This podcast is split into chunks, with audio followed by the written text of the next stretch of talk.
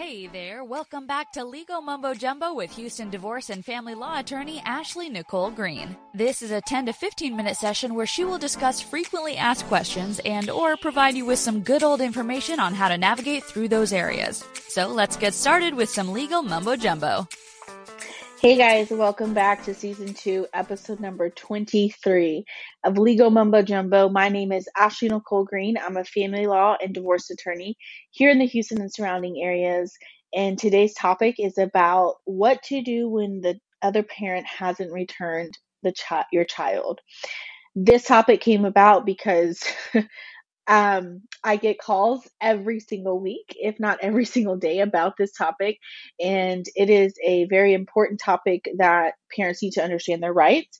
Um, and if you are in a situation where you're keeping a child from the other parent and you have not um, filed any type of temporary, you know, restraining order or extraordinary relief, then you need to understand what you could be subjecting yourself to. And so, if you haven't already, grab you a sheet of paper and something to write with because we're going to go ahead and jump right in. so, like I mentioned, I get calls all the time about this, and it usually goes something like, Hi, I'm, you know, I haven't seen my child in X amount of days or months. Um, I'm really nervous. The other parent picked up the child, won't return it, won't return my phone calls, hasn't taken the child to school, or I don't know how my child's doing, and I'm really, really concerned. Sometimes I'm told that a court order is in place, and sometimes I'm told that there's no court order in place. So I'm going to talk about both scenarios. This um, podcast may be a tad bit long, but I try to condense it down. So just depending on how much I talk, um, and I deviate from my notes, it may be a little bit of a longer podcast, but I really try to narrow down my notes so that I can stick to a good time period so typically, when this conversation comes up, the first question I ask them is Do you have a court order in place? If there's a court order in place, great.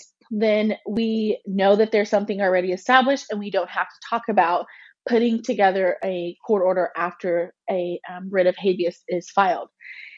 If there is not a court order in place, then we have that conversation.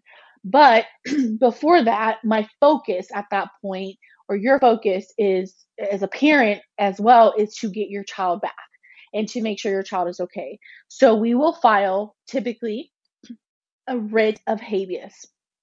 Some people refer to it still as a writ of attachment. Um, in the legal world, it, there's some back and forth about that's not the proper term. It's, you know, you should never use writ of attachment. Anyways, I call it a writ of habeas corpus, whatever. Um, in the Latin term, it means bring the body, right? So bring the body to the courthouse. And that's what you want the other parent to do. And sometimes, let me just say this it's not even the other parent.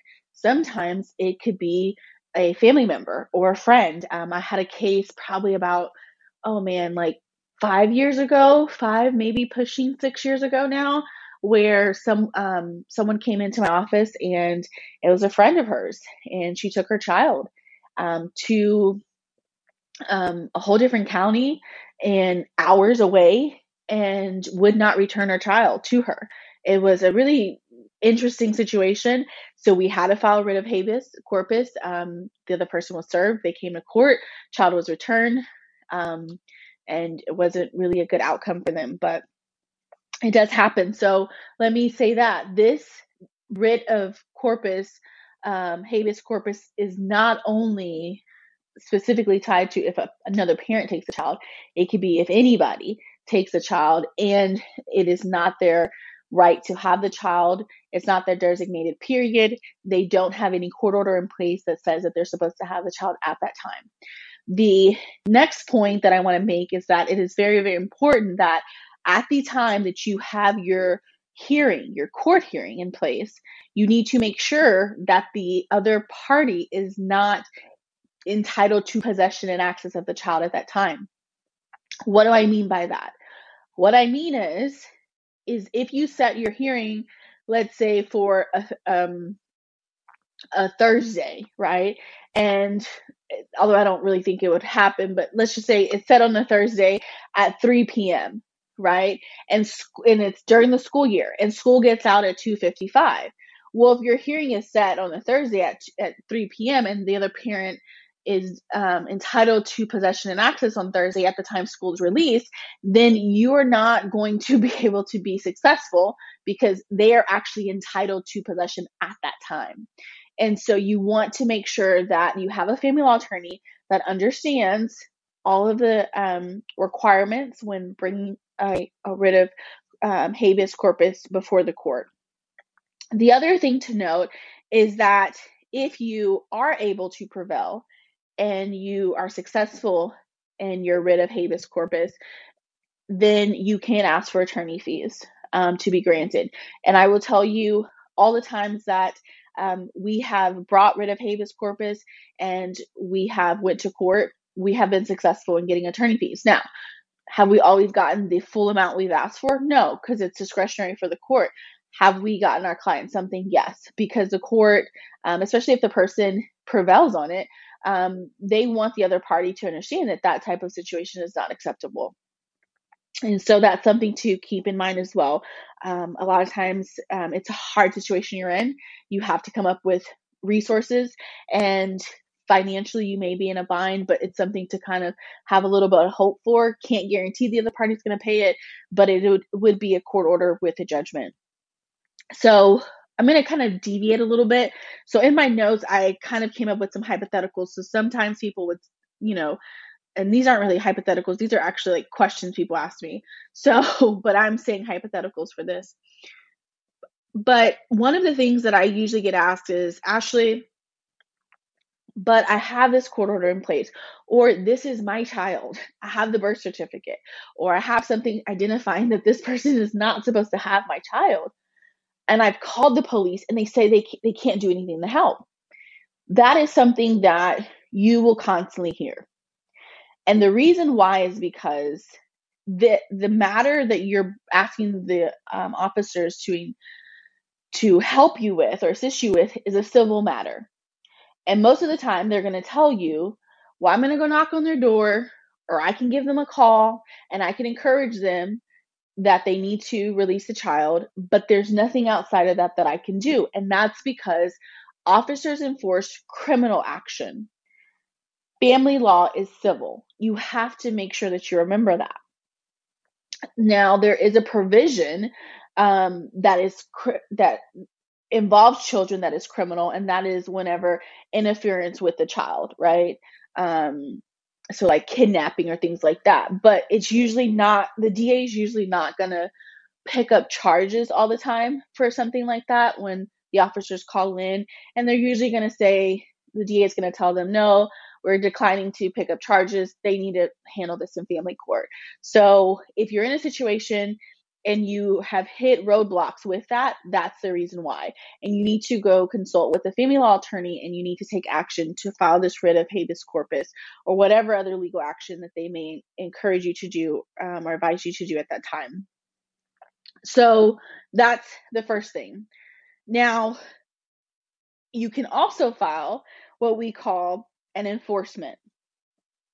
An enforcement is if you have an actual order put in place already, um, and you would be enforcing the court's order. Now, usually when we file writ of habeas corpus in my office, our clients also elect to do an enforcement.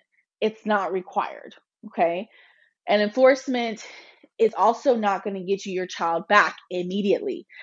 A writ of habeas corpus is going to get you a quick quicker court date right? It's going to force the child to be released to you if it's your designated period, and you don't have to worry about waiting for an enforcement hearing date, which could be a lot longer. But you still may want to bring an enforcement action to show the court that the other party has violated the court's act, uh, order and they have taken an action that's outside of what the court has authorized them to do, and there's no agreement in place for them to do that with you. And so they should also be held liable for violating that order. And you can also ask for attorney fees and court costs for that. And that's a whole separate action. Um, that's a whole separate um, hearing. Um, usually it's not even on the same day. So if you're in a situation though and you don't have a court order in place, and let's say You've gone through the steps, you've filed your writ of habeas corpus, you've successfully gotten your baby back. You need to highly consider at this point, once you have gotten through that phase of putting a court order in place. Because otherwise, if you're continuing, you know, to um, be in this situation with the other parent, you want to have something established in a court order that designates periods of time where they have uh, um, the ability to have possession access and when they don't. And then if they continue to violate that court's order, um, you can bring an enforcement. You can ask for bond conditions for um, their periods of possession access. There's different things you can do if they continue to violate that. But at least you can have something put in place in writing, okay? So that's in relation to the question, as I mentioned, I get asked a lot what I do when the other parent doesn't return my child, or as I mentioned, if someone else just doesn't return your child, that is what you do.